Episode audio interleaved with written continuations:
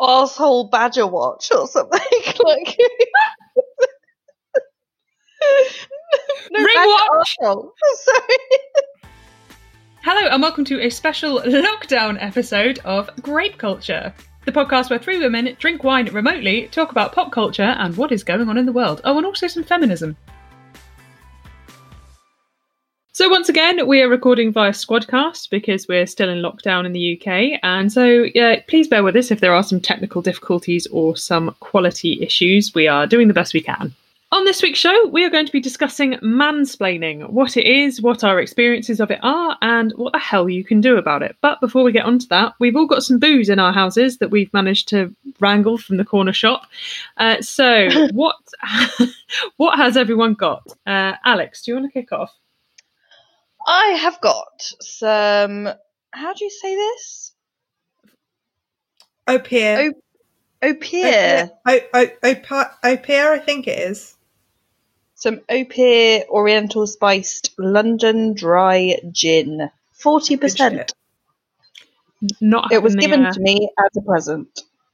As a thank you. No wine today then? No wine. But I can give you the gin tasting notes if you so desire. Yes. Discover the exotic intensity of the ancient spice root. Cubans from Indonesia, cubes from Indonesia, black pepper from India, and coriander from Morocco, handpicked to create a unique spice gin. Well, there you go. I'm having it with cheek tonic and some berries from my freezer.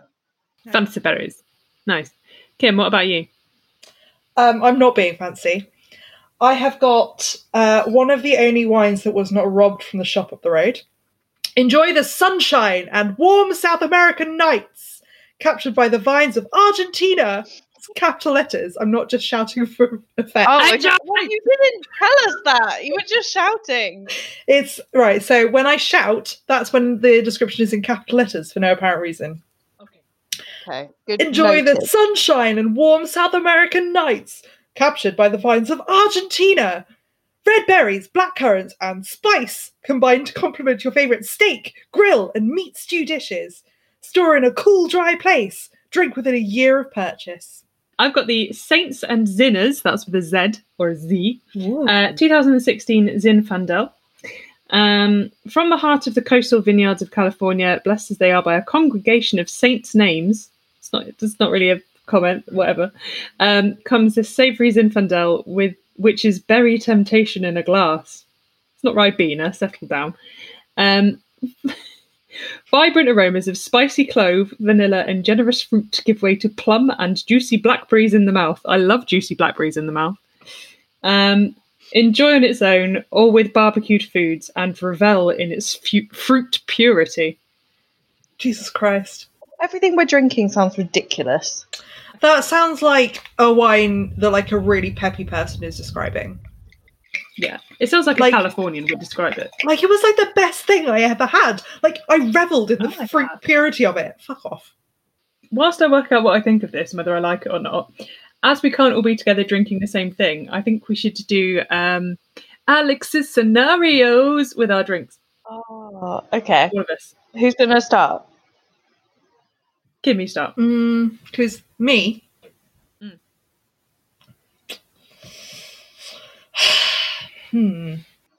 It's around 11 o'clock in the evening. Not the morning. And not the morning. It's not an 11 a.m. wine, and I've had that's Pinot Grigio.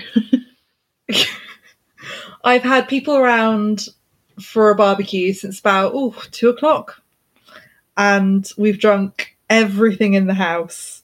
And someone goes, "I'll just run up to unnamed corner shop up the road and see what they've got. Does anyone have any preferences?" And everyone goes, "Nah, it's fine as long as it's red." And this is what they come back with. Okay, what is my gin telling me? It is 2006. Specific. It's 2006. But and I've taken it. Wait. Yeah. That's like six, like year 11 or something. Anyway, it's 2006, and I'm on a trip to Magaluf with with someone called Keely and someone called Tyrone. And we've turned up at the hotel that is not very luxurious and decide to get into our swimwear that we've purchased from Primark specifically for the holiday. And in true buying from Primark style, I have not tried on my bikini, and it's a little bit tight and not very flattering. So I go down to the pool with Tyrone and Keely. And is that their names? And then, yeah. And I'm trying to hide my wobbly bits that are expanding out around my bikini from Primark. And I feel a little bit embarrassed because Tyrone is a gym buff and he's looking exquisite in the Magaluf sunshine.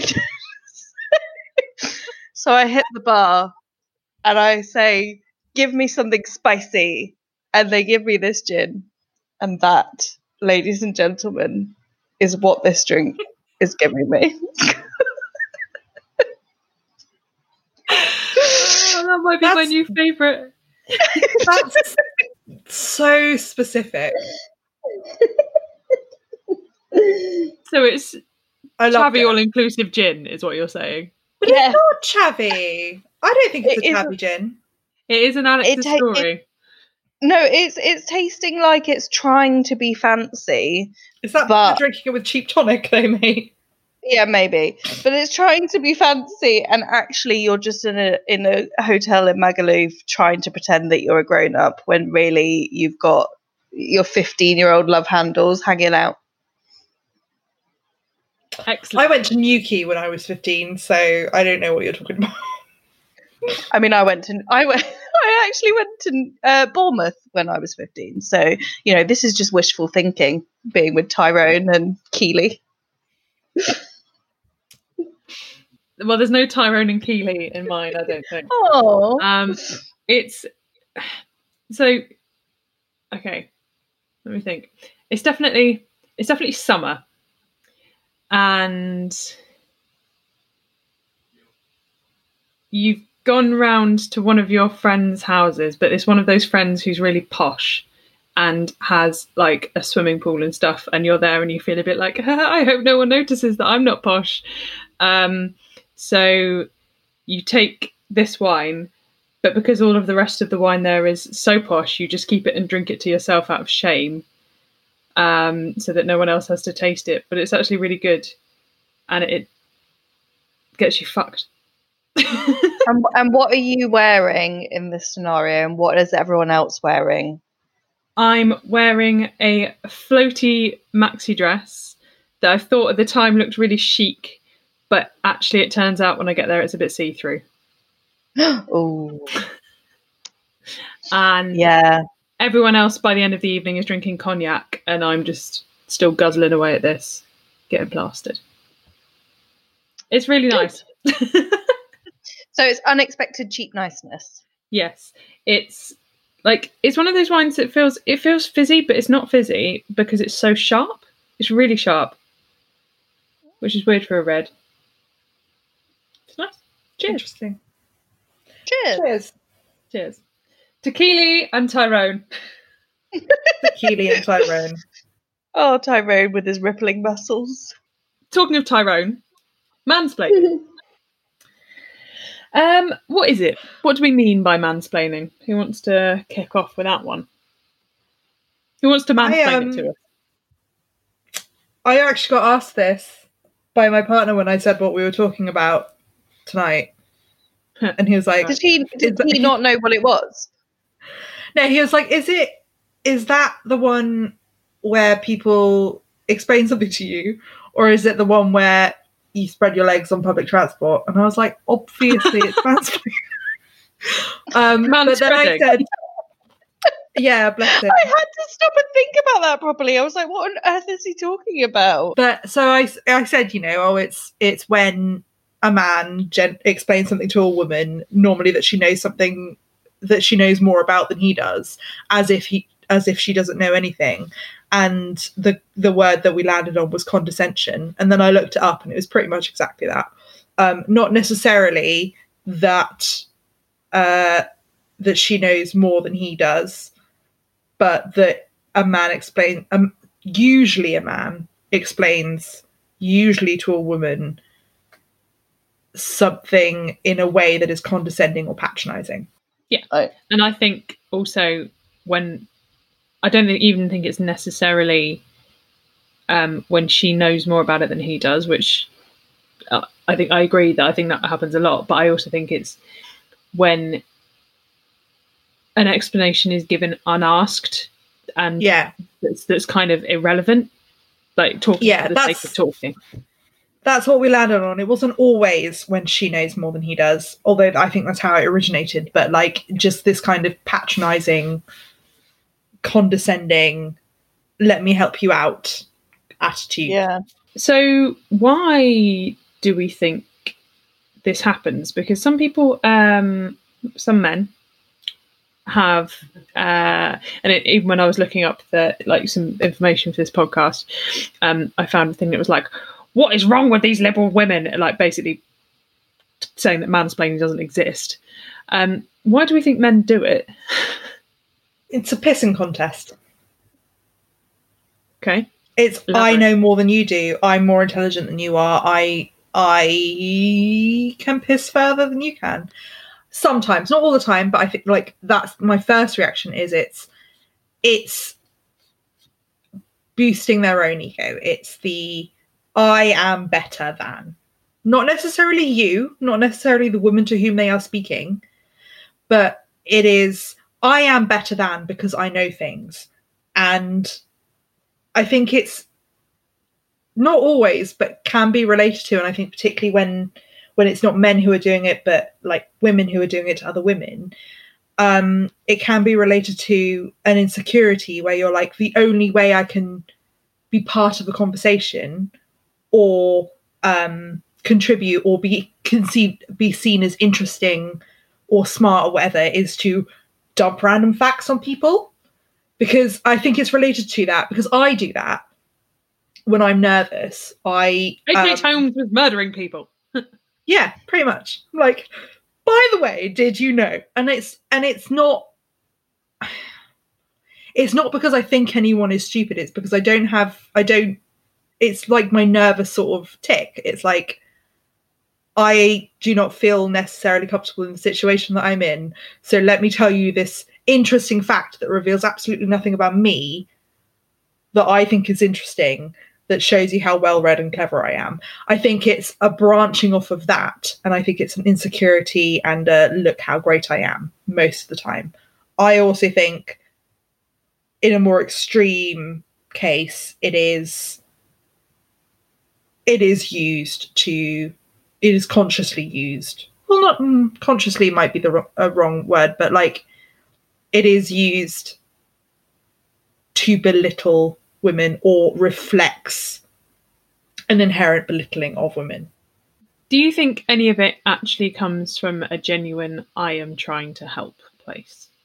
Some of it. Yeah. I mean, it must do. Like, all these people can't just be arseholes, surely. Hello, Alex. Meet people. No, but like... Sam, that's the opener. but yeah, I mean, surely not everyone can be an arsehole and that self-centered that they just think that the sound of their own voice is more important than the actual point. I think sometimes it can be well-meaning, but it's proof positive of not thoroughly reading the question before you make your answer. I think you're right. I think some of it is nervousness. I think some of it is an inability to know how to interact in a meaningful way without just going bah! And just saying things that you know. And I also, to be honest, I agree with you on all points. I think there are men out there who will see a woman who is confident and knows something and then have to be like, no, honey, I know more than you. Just, you know, just cause. But yeah, I think even when it comes to people trying to help, I think the way they're trying to help indicates a lack of awareness of interaction with people. Mm. I think when I've come across it personally, it's definitely been from either someone who is trying to assert themselves in some way, because they feel, like you say, threatened by a woman maybe, or a person maybe knowing more than they do about a certain subject, or it's been because that person has no clue about social interaction and actually just throws lots of information that actually 9 times out of 10 isn't correct, just to try it and prove that they seem interesting or that they are worth a conversation with. So, Kim, you said that you are aware that you do it sometimes. Alex, you mentioned about the times that it's happened to you. Are there any actual specific examples of mansplaining that have happened to any of us that we would like to share? I'd like Alex to go first. Why? Just because I don't want to. If you do need more time, I do have some examples. I can think of a very specific example that didn't happen to me that I witnessed not that long ago. And it was in the gym. And I go to like classes, and one of the trainers, who is lovely and hilarious, I really, really like her. There is a person that goes to this gym who is very alpha male, and likes to very much assert his status as alpha male in every kind of situation and in every class. And is short of flopping his dong on the kettlebells. Oh God, he's so annoying. I'm sure when you get to know him, I'm sure he's probably a really lovely guy. But every single time I've had a conversation with him, he's very me, I, and has very little that I am interested in hearing about. And I can't remember the specific conversation, but he essentially tried to explain her job to her. Like, she had just taught a class. She's been training for God knows how many years and teaching for God knows how many years. And he essentially tried to tell her what her job was back at her and belittle her. And so I didn't really catch completely, but he left and she looked so unbelievably pissed off. And then on Instagram later did a whole rant about mansplaining, and how she has not got time for it. So, but I think also in gyms and things like that, you're maybe going to come across people that want to be alpha, maybe more than in like the coffee shop or whatever. Toxic masculinity element to public workout spaces. Not saying everyone that goes there is guilty of that, but I think that's one of those places that is, like you say, somewhere people go to assert their dominance. So yes, and there's an element of competition in any kind of like situation where you're trying to be the better and the stronger person. So it's going to attract those kind of people, really. And people that are going to try and be the better and dominant person in conversation as well as in physical strength. I was trying to think, because I know that it's happened, but the main ones that I can think of have all related around my last job, when I was either interviewing or trying to train young men in the art of book cataloguing. And I just got a lot of... Sounds like the driest porno ever. Title of my sex tape. So dry, use lube. Leather cream me all over, bitch. But just I noticed it whenever I interviewed. There were 2 or 3 people that I interviewed who all happened to be men who, when we talked about the way that we handled books or the way, so I'm sure we've mentioned it on the podcast before, but we used to all work in a bookseller, an antique bookseller. When we talked about the way that we handled books, or the way that we catalogued books, or the way that we did anything in the things, I got variations on, oh, but that's not how you're supposed to do it. And actually, did you not know that this is very rare? And Thomas Aquinas said, and blah, blah, blah. And couldn't give a fuck, Jones. And in various ways, like, a lot of the time it was people who had their own collection and would never dream of not using gloves and, like, please fuck off. But I also had, because I threw in questions, because I tried to get to know the people that we were interviewing about, like, people's book tastes and stuff. I got a lot of, like, I definitely know everything about this book, and I'm going to quote something at you and give you my opinion on it. And I was sat there thinking, I've got a master's in this, and you've just misquoted and misanalyzed the picture of Dorian Gray, and you can fuck off now, which is the most niche and the most douchey version of this. And I appreciate that. But the whole point is that's your area of expertise. Yeah. And someone is trying to explain that to you. Do you think, so it's just come to me because we're talking about, like, a job that is very, I suppose, niche, attracts people that are maybe academic, but also maybe attracts people that are quite privileged or have had a privileged upbringing. And so do you think mansplaining and arrogance maybe come from a place of privilege as well? And maybe that's why typically it has been men, because men are more privileged than women have been anyway.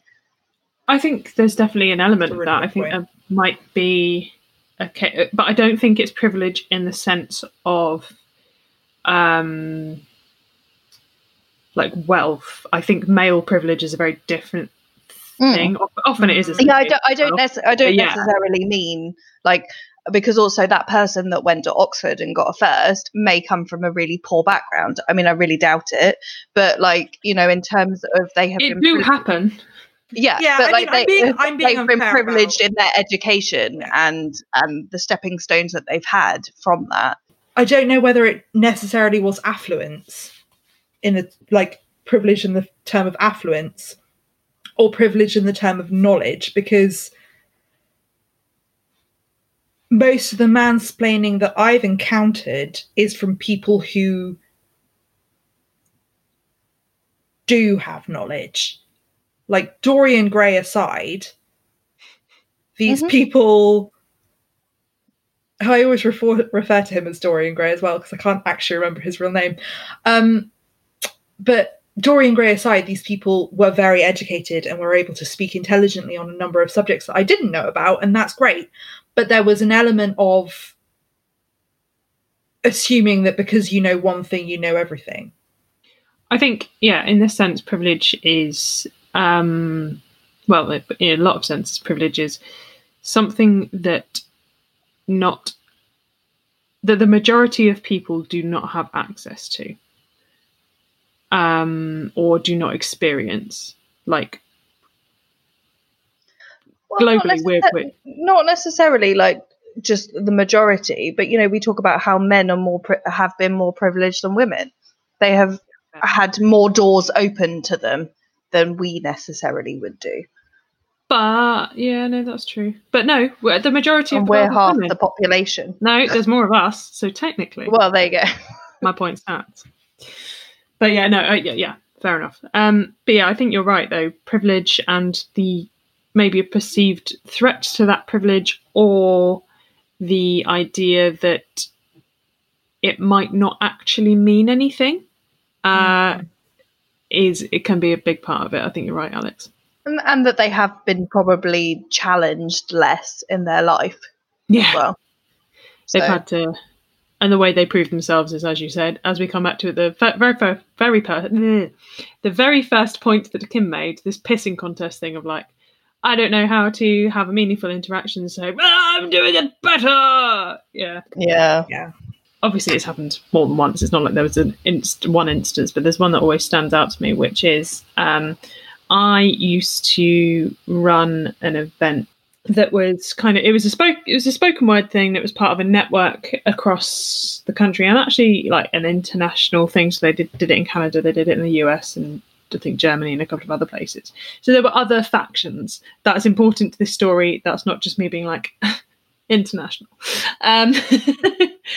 So I used to run this event and then ran it for about 6 months and then stopped. Someone who I still work with then went to the same event but run by a different organiser in a different city. And because the event is tangentially related to my day job, he was like, "Oh, have you heard about this thing?" And I was like, "Oh, yeah, I used to run the Bristol Run and I used to host it." And he was like, and then he then proceeded to explain to me the structure of the entire evening, what happened, why it was such a good idea, why we should get involved in it, and just kept going. And I was like, "No, I know. That's amazing. Oh, God. I know. Like, just completely steamrolled over the fact that I fucking ran, hosted, funded, did the entire thing, and was just like, "No, I'm going to tell you my thoughts on this. No. That's just pure non-listening skills. I don't even know if that's mansplaining. That is just that's so exactly like what happens to Rebecca Solnit. So, Sam, Men Explain Things to Me by Rebecca. Oh, okay. Yep. Which I believe is where the phrase was actually coined, because in it she tells a story about how was right. Like, someone came up to her, like a literary party basically, and he said to her, like, "Oh, what do you do?" And she's like, "Oh, I'm writing something about, like I study human behaviour and how men talk at women, like, and condescend to them and blah, blah, blah. Oh my God, you should read this book. It's about to come out, like, blah, blah, blah." And it's exactly like that. And it's all about how men explain things to women and condescend to them and everything. And she's like, "I wrote it." And he's like, no. It's different. And it has this story. And it's all about this, and this. And she's like, "Yeah, no, I wrote it." And he's literally talking about her book to her. And and that's where the term was coined. And that's like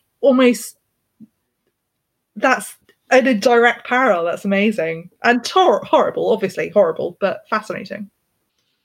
So we're going to take a quick break. But before we go, should we talk about the booze that we've had tonight?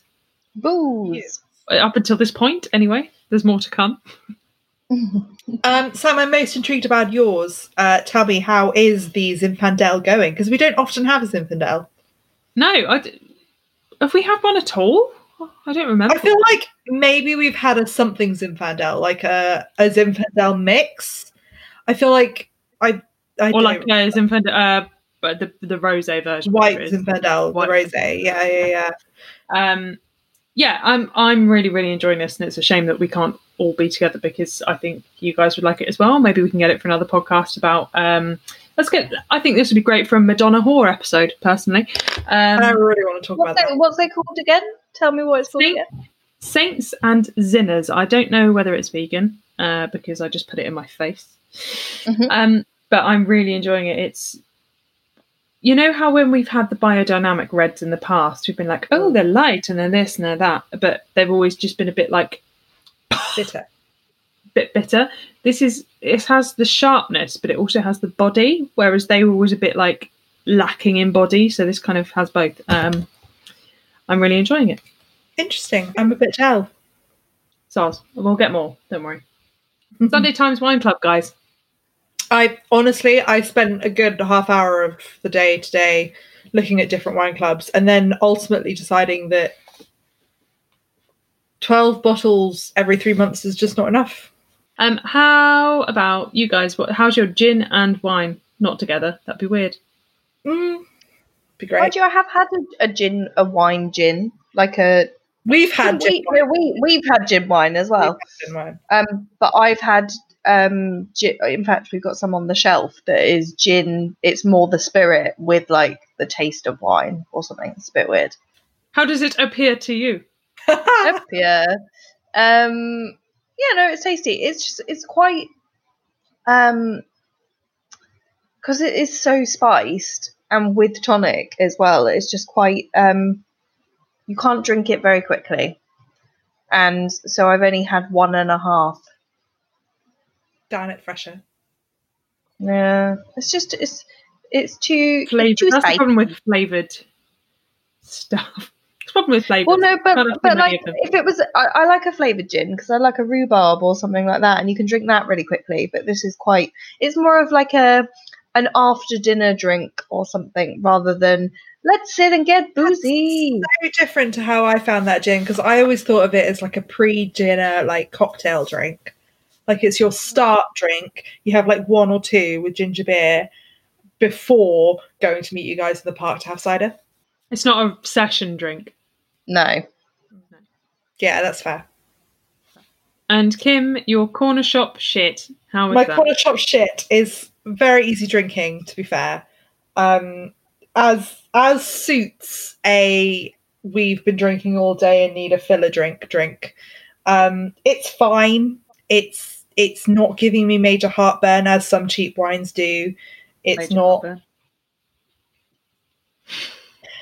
not offensively oaky or offensively bluff. It's a little bit plasticky. It's fine. And on that Elephant River note, let's have a break.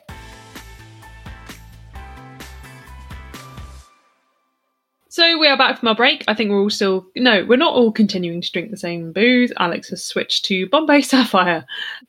Straight gin. Just straight. Straight. No, with tonic. Sorry. Right. I didn't. It's in like, it's straightforward gin. Welcome to Grape Culture After Dark.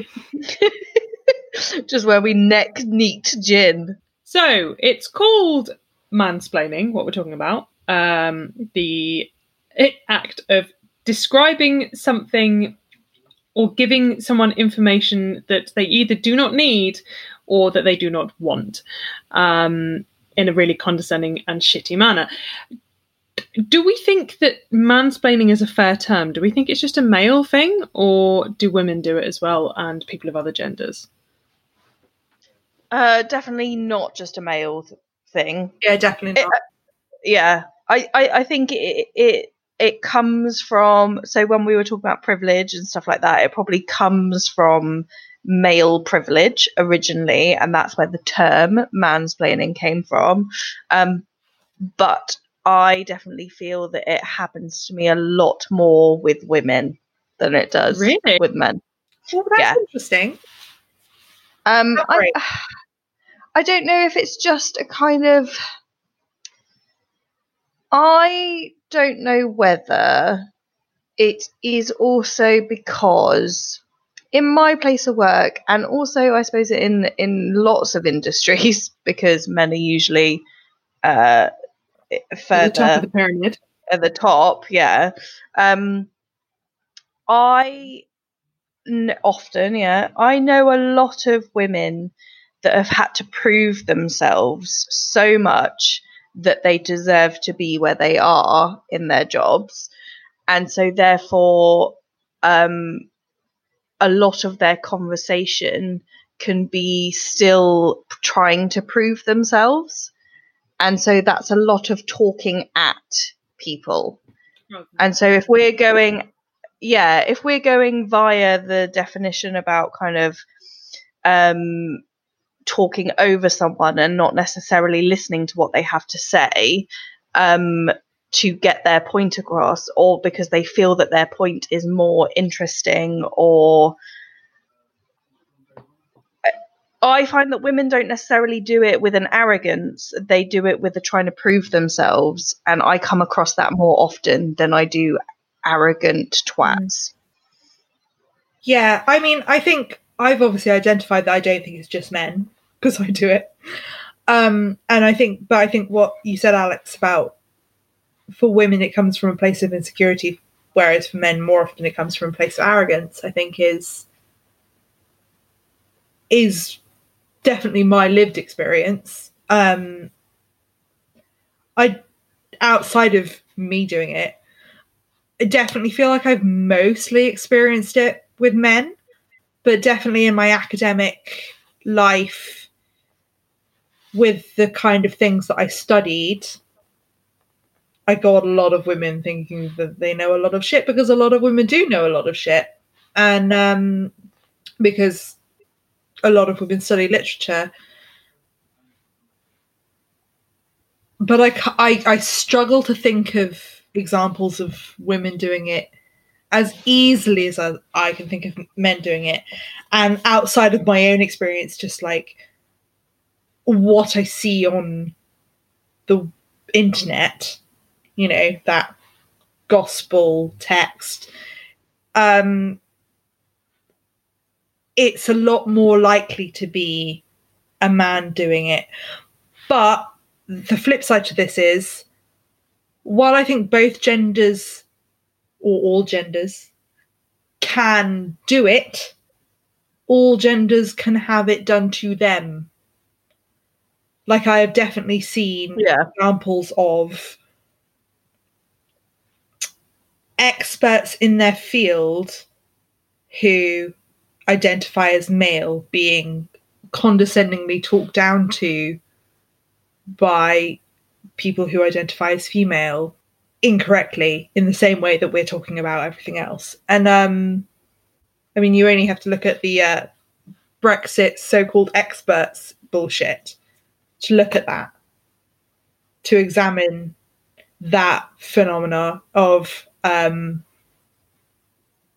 arrogant people talking down people who actually know what they're talking about out of bravado and or insecurity. I agree. I don't think mansplaining is, I see completely its roots. I see, as we've talked about, the fact that it comes from a place of privilege. But I do think that the things that we are saying that certain men are guilty of, women are also guilty of, and other genders are guilty of. And I find it interesting as well, Kim, that you obviously you've spoken about, you know,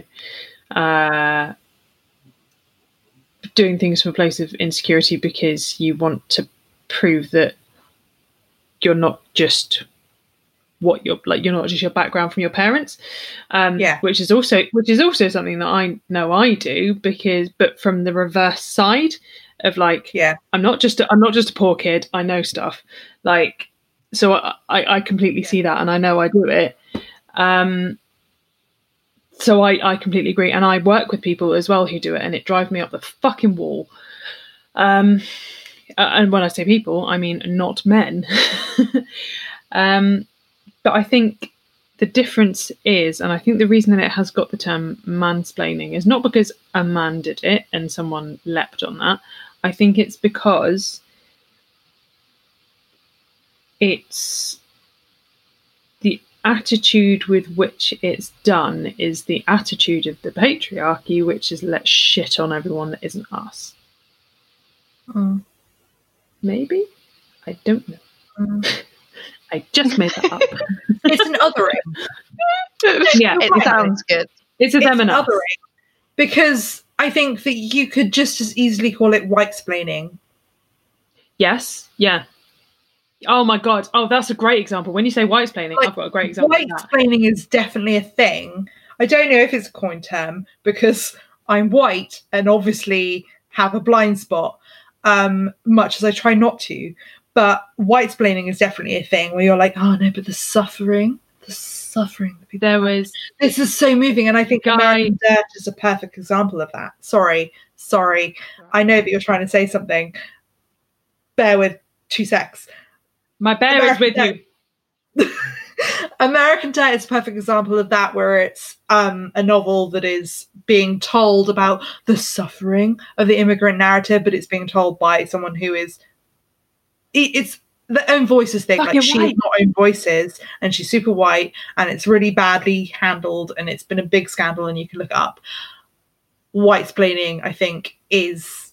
If you look at mansplaining from the perspective of whitesplaining, I think it changes how you approach it. Sam, you go. This kind of leads on to, I think, what is our final point of the night, which is, A, it's a two-pronger, guys. It's A, if you come across mansplaining and you have to deal with it, or someone acting in a mansplainy way, what is the best way to respond? And B, how can you be aware of if you're doing it, and if you are, how the hell can you stop? Anyone got any thoughts? So from my point of view, I think how do you deal with it? I don't know, because my go-to is to just nod and then go away and fume.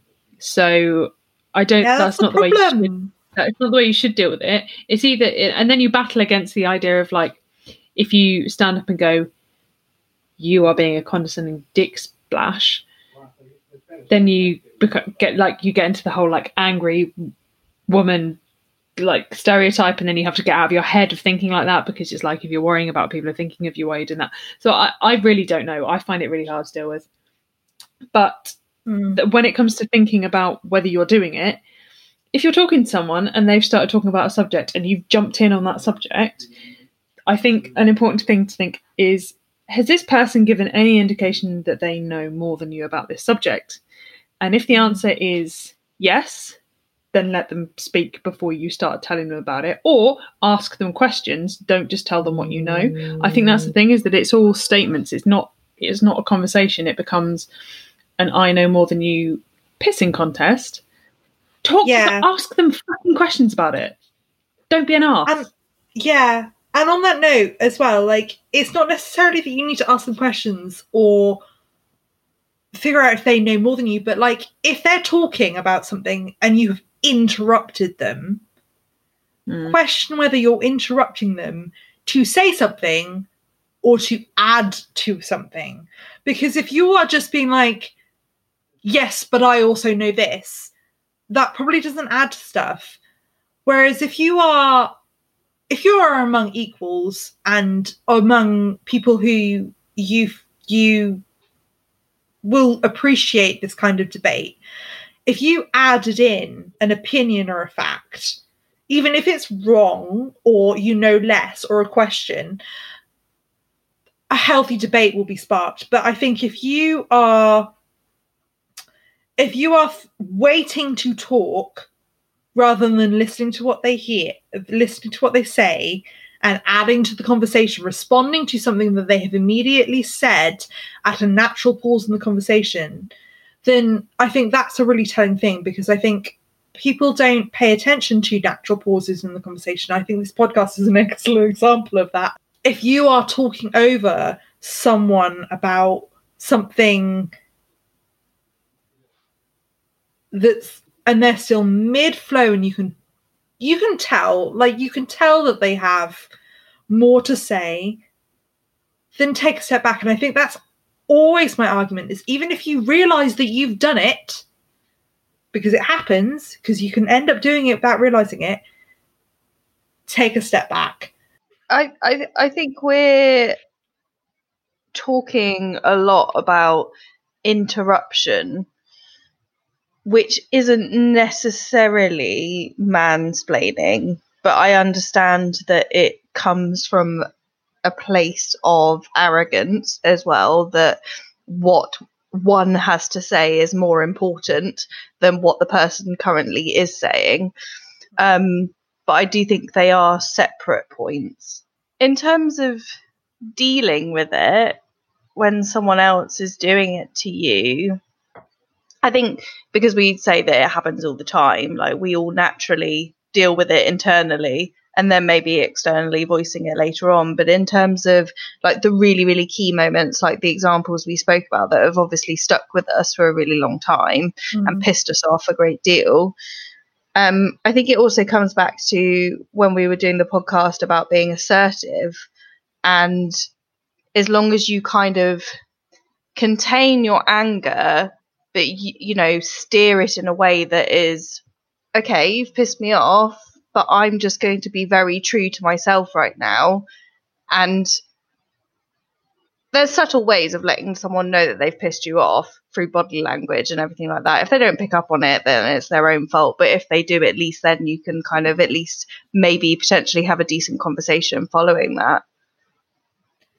Yeah, I agree with you to an extent, except that I sometimes think that subtlety is overrated. Yeah. As a very generally, like, swallow my pride, subtle kind of person. I know, shocking. I think that sometimes the best thing you can do is acknowledge a thing and walk away. Like in situations where someone is explaining something to you that you obviously know more about. I think sometimes it's, thank you for your input. This has been very interesting. I actually already knew that. Leave. See, I think it also depends on what the situation.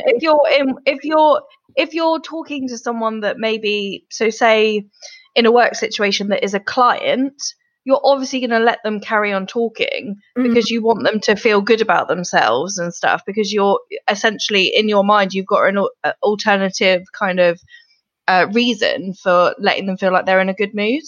So I think it completely depends. Yeah, but a client is different. In my experience, it's either been with a subordinate or a manager. And I think there is a different way to deal with it. But with the subordinate, quote unquote,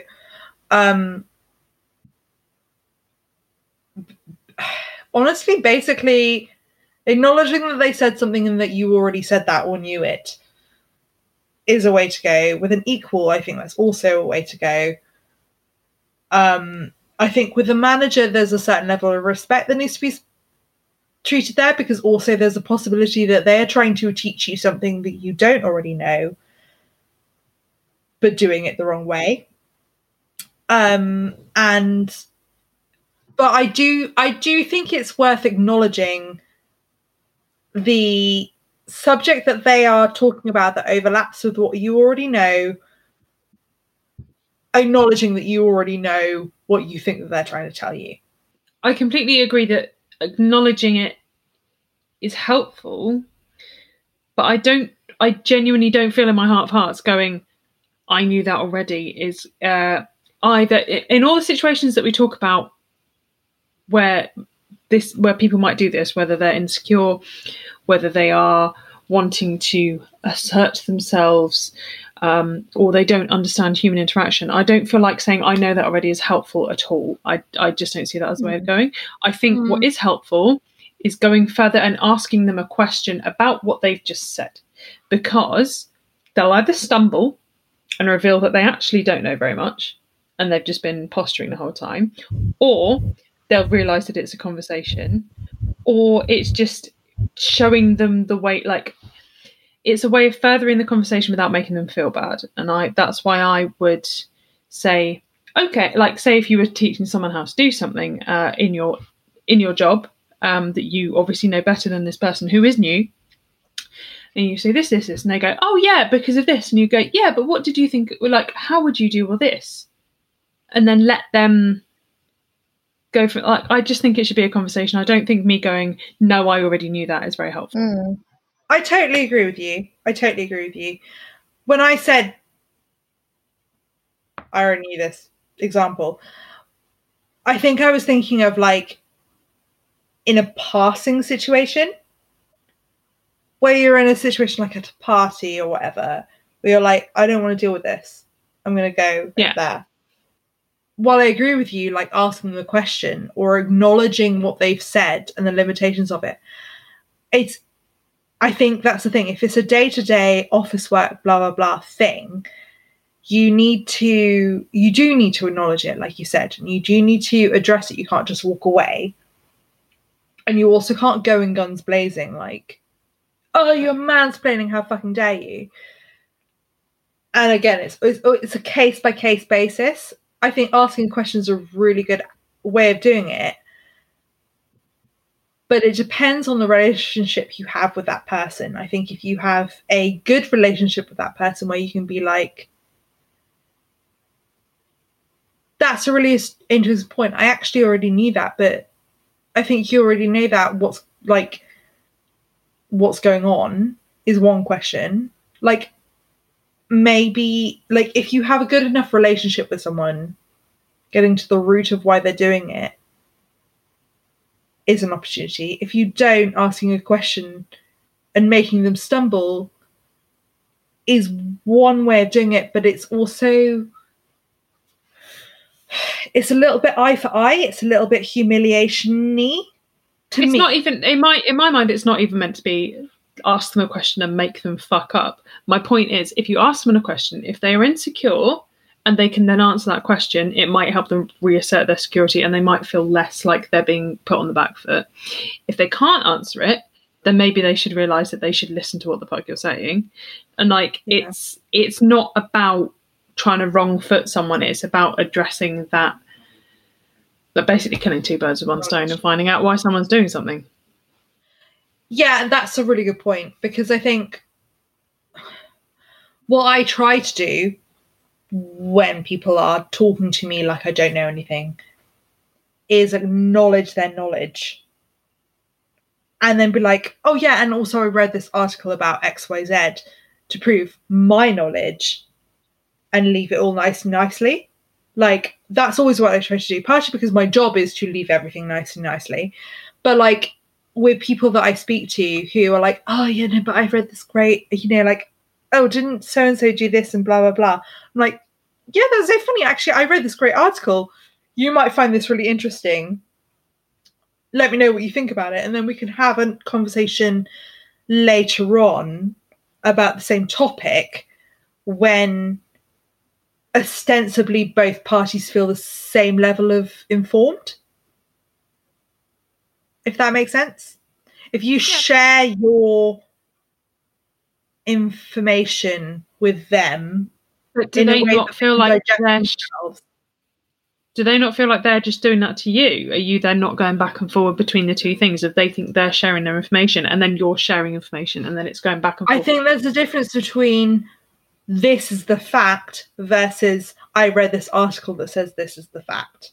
If you share an article or a newspaper or a book or blah, blah, blah with someone, you can be like, I learnt this from this, so I did the thing, whereas I just know this out of my arse. My ass. He is all knowledgeable. Wow, it's a he. I don't know why. Because men are assholes. Men's have buttholes. Men's has buttholes. Alex, hello. Hello. No, like, I was just thinking, like, in terms of, like, surely it's just about having a conversation with someone, and conversations aren't just sharing of facts, regardless of if they come from an article or whether they come from, like, whatever. Like, facts are things that you found out from any kind of place originally, like, unless you're a scientist and you found the fact yourself. So, like, I don't know. I think, like, I think hard to offer advice. Like you said, Kim, I think it's a case-by-case basis. It's hard to offer advice about trying to avoid and, you know, make a situation better when the situation itself is always completely different and unique. So there will be points as well where no matter how reasonable or mature or whatever you're being, and, like, how kind of you're trying to include this person in that conversation and or like make it a conversation and not just a fact spouting mission. Exactly. That person won't have a chat, and you just kind of have to go, okay, and then walk away. Yeah, because sometimes you people are just dicks. Like, sometimes you're like, it's not worth.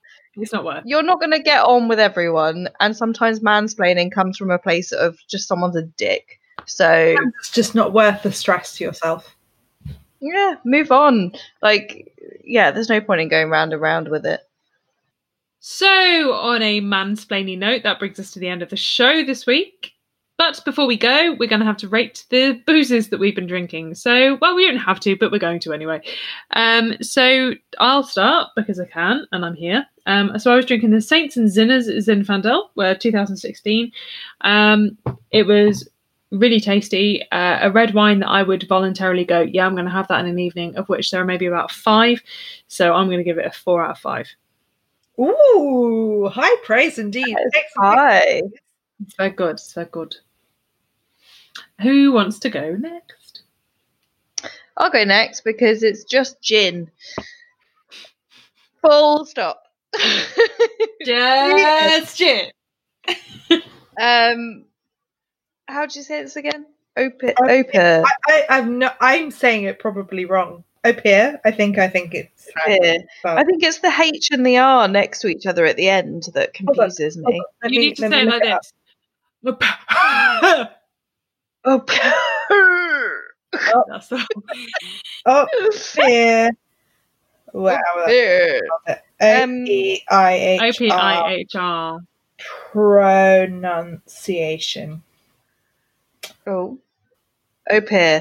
Øpihr, but Øpihr.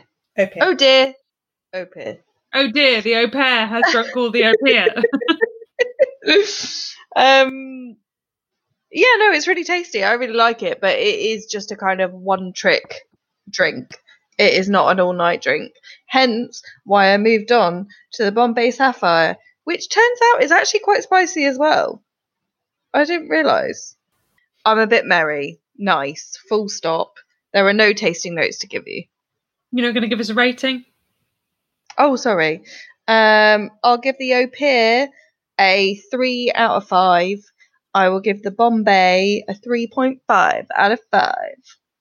Nice. I am once again drinking the Elephant River Winemaker's Choice Shiraz Cabernet Sauvignon, wine of Argentina. Argentina! You have to say it in your cap. Argentina! Elephants never forget.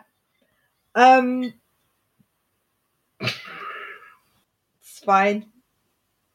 It's just, it is honestly the most basic of shop wines. It is everything that you think you're going to buy when you buy the second least expensive wine from the corner shop, because obviously the least expensive tastes like arse, but the second least expensive is drinkable. Some people like that. Some people like it, but they're wrong. Grimwatch. Two grapes. No, I'm here for a tiny elephant. 2 grapes. Okay. Tiny elephant. Oh, so wee, so golden. So a mixed bag on the booze. I don't think there's any point in us rating mansplaining, because what the fuck would be the point? So thank you for listening to the show this week. Don't forget, if you liked listening, you can check us out on social media. We are on Instagram at Grape Culture Podcast. We're also on Twitter at Grape Culture Pod. Or if you'd like to know more about the booze that we've had this evening, you can go over to our website, which is www.grapeculturepodcast.co.uk. And if you are listening on an Apple device and you've enjoyed the show, please don't forget to give us a rating out of 5. We love to know what you think. Sadly, Apple use stars and not grapes, which is a bit of a shame for us, but we'll take what you can give us. And don't forget to come back in 2 weeks when we will have a brand new episode for you. We're not sure what it's going to be about yet. Maybe you can get in touch on social media and tell us what you would like to hear. Thanks for listening, and we will see you next time. Bye! Bye! Bye! You just wave, Kim.